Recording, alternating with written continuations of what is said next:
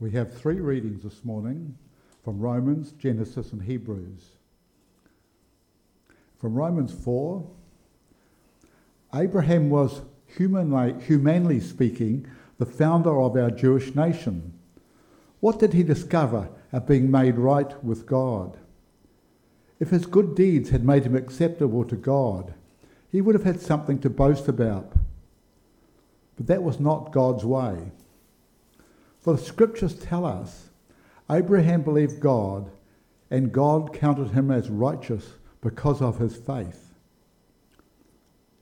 And from Genesis 15, sometime later, the Lord spoke to Abram in a vision and said to him, Do not be afraid, Abram, for I will protect you, and your reward will be great. But Abram replied, O sovereign Lord, what good are all your blessings when I don't even have a son? Since you've given me no children, Eliezer of Damascus, a servant in my household, will inherit all my wealth.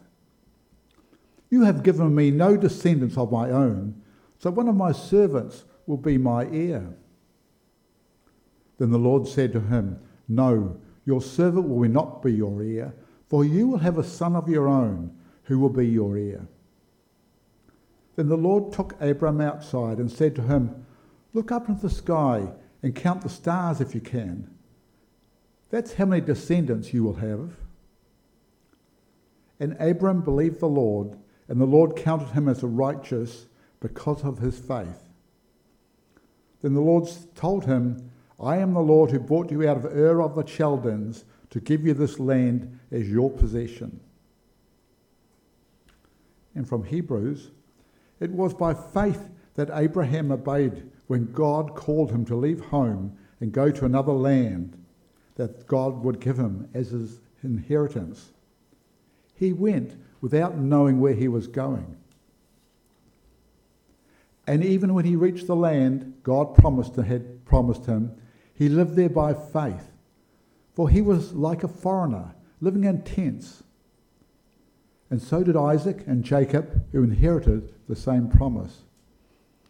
Abraham was confidently looking forward to a city with eternal foundations, a city designed and built by God. It was by faith that even Sarah was able to have a child, though she was barren and old. She believed that God would keep his promise. And so a whole nation came from this one man who was as good as dead. A nation with so many people that, like the stars in the sky and the sand on the seashore, there is no way to count them. May the Lord bless this reading.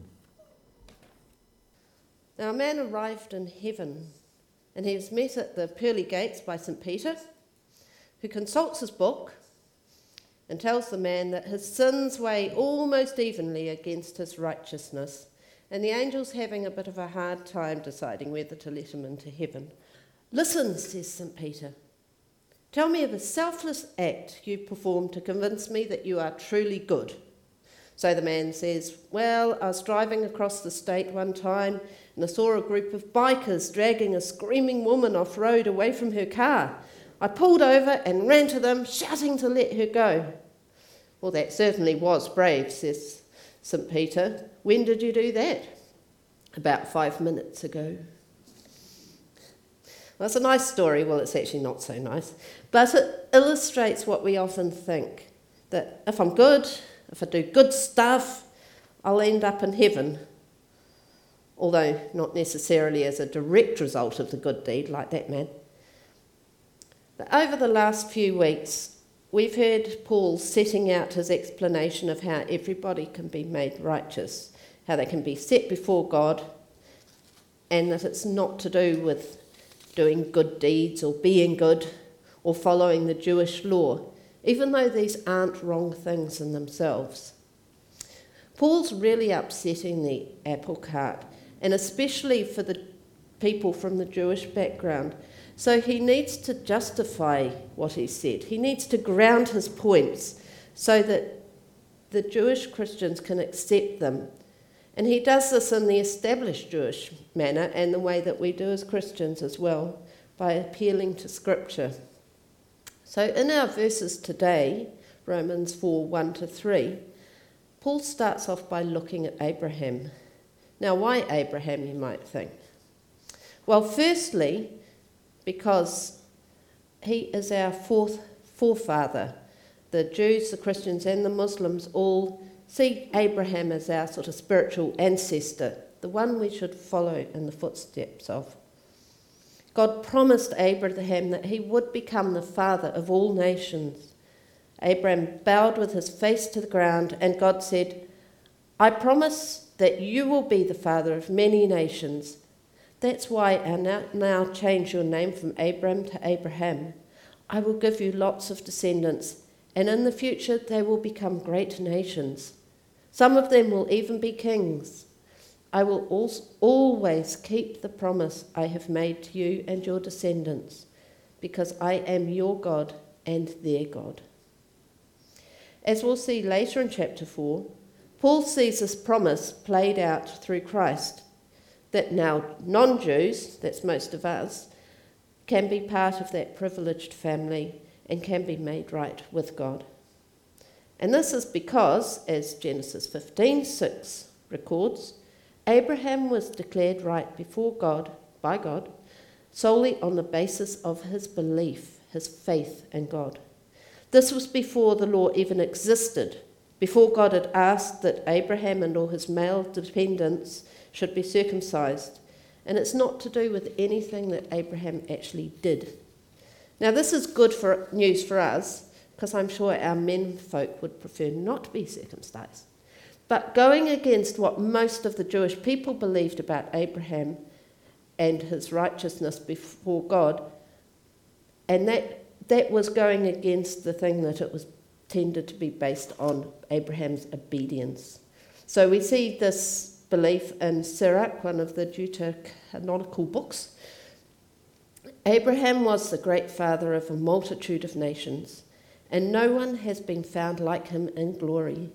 He kept the law of the Most High and entered into a covenant with him. He certified the covenant in his flesh, and when he was tested, he proved faithful. James in the New Testament also draws on this belief. Was not Abraham our father justified by works when he offered up his son Isaac on the altar? But Paul says no, no, the justification happened when he believed that God would fulfill his promises. And we read that in Genesis 15. Um, Paul refers to what Abraham found, what he discovered. And that's a belief that was around in the, the Jewish people that Abraham was the first person to discover God as the one true creator God.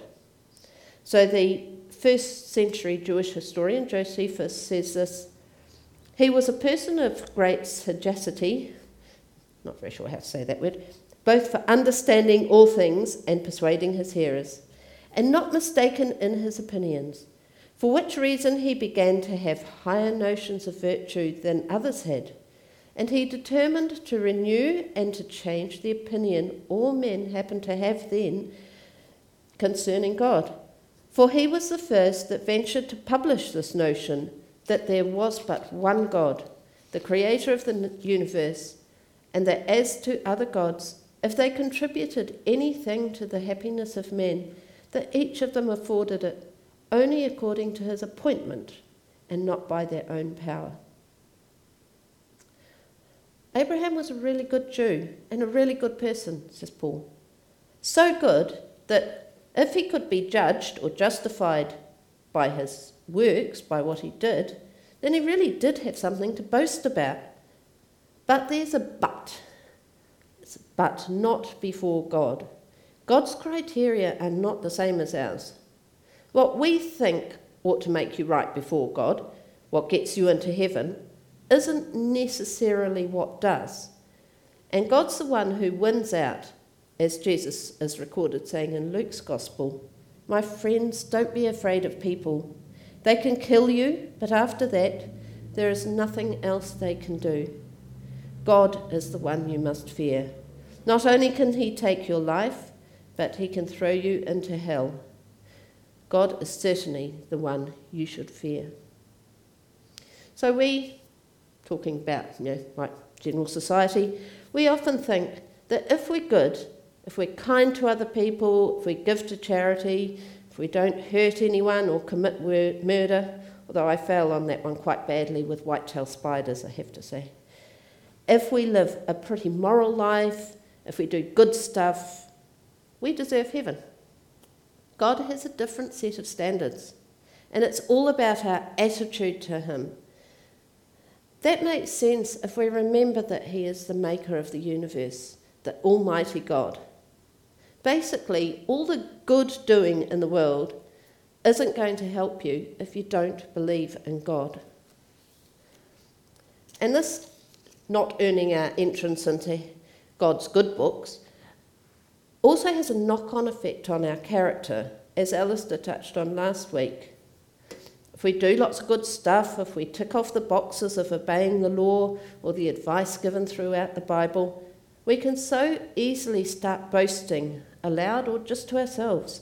We can start feeling good about ourselves, getting ourselves mired in big headedness and pride.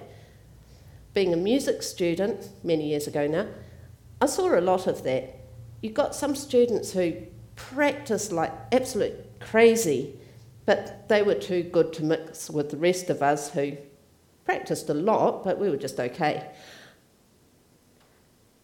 And often it's not even getting big headed, it's just getting overconfident in our own abilities and complacent about our God given wisdom. So easily we can lose our dependency on God and forget to pray and forget to ask for wisdom and guidance. And as elders, that's something we constantly have to be working on. Look at how many Christian leaders have gone rogue because they've been doing a great job. They've been seeing loads of people coming to Christ, seeing their churches swell, and then bit by bit, they see how well they're doing, they receive lots of praise, and then they slip away from that dependence on God until they fall completely. In contrast, Operation Mobilisation is a mission organisation which has a couple of ships that go around the world doing evangelism with teams of volunteers. And they have a policy of getting the volunteers, not the professional sailors, you'll be pleased to know, to work outside of their strengths and giftings so that they have to rely on God. Abraham was rich and successful, He's recorded talking with God, worshipping Him, says he built lots of altars. He had times of really great faith. And judging from the way he's been venerated since then, he had lots to feel confident about. But, says Paul, look at what was said about Abraham in Genesis 15:6. It's not about what he did, it was nothing that he could get big headed or complacent or self reliant about. It was simply believing that God is who he says he is, that he will do what he has promised. And that's what got Abraham, and therefore us, in God's good books. Not being rich and successful and praying a lot. Well, praying a lot, yeah. Um, not the all these things that he could do, obeying the law. And the language here is used from accountancy um, that his faith was entered into the accounts book, it was credited or reckoned as righteousness. I was thinking it's a bit like trying to immigrate to New Zealand, not that I've ever done that. To get considered, you have to fulfill certain criteria. For instance, to get a skilled worker visa, you must prove your identity, you must be of good character and good health, be under 56 years old and be able to speak good English. And your employment and your work experience must be skilled. I had a neighbour who was from China, and one of the main reasons he wanted to get residency here was so that he could sponsor his retired mother to move here. And from what he said, her only criteria was that he could support her.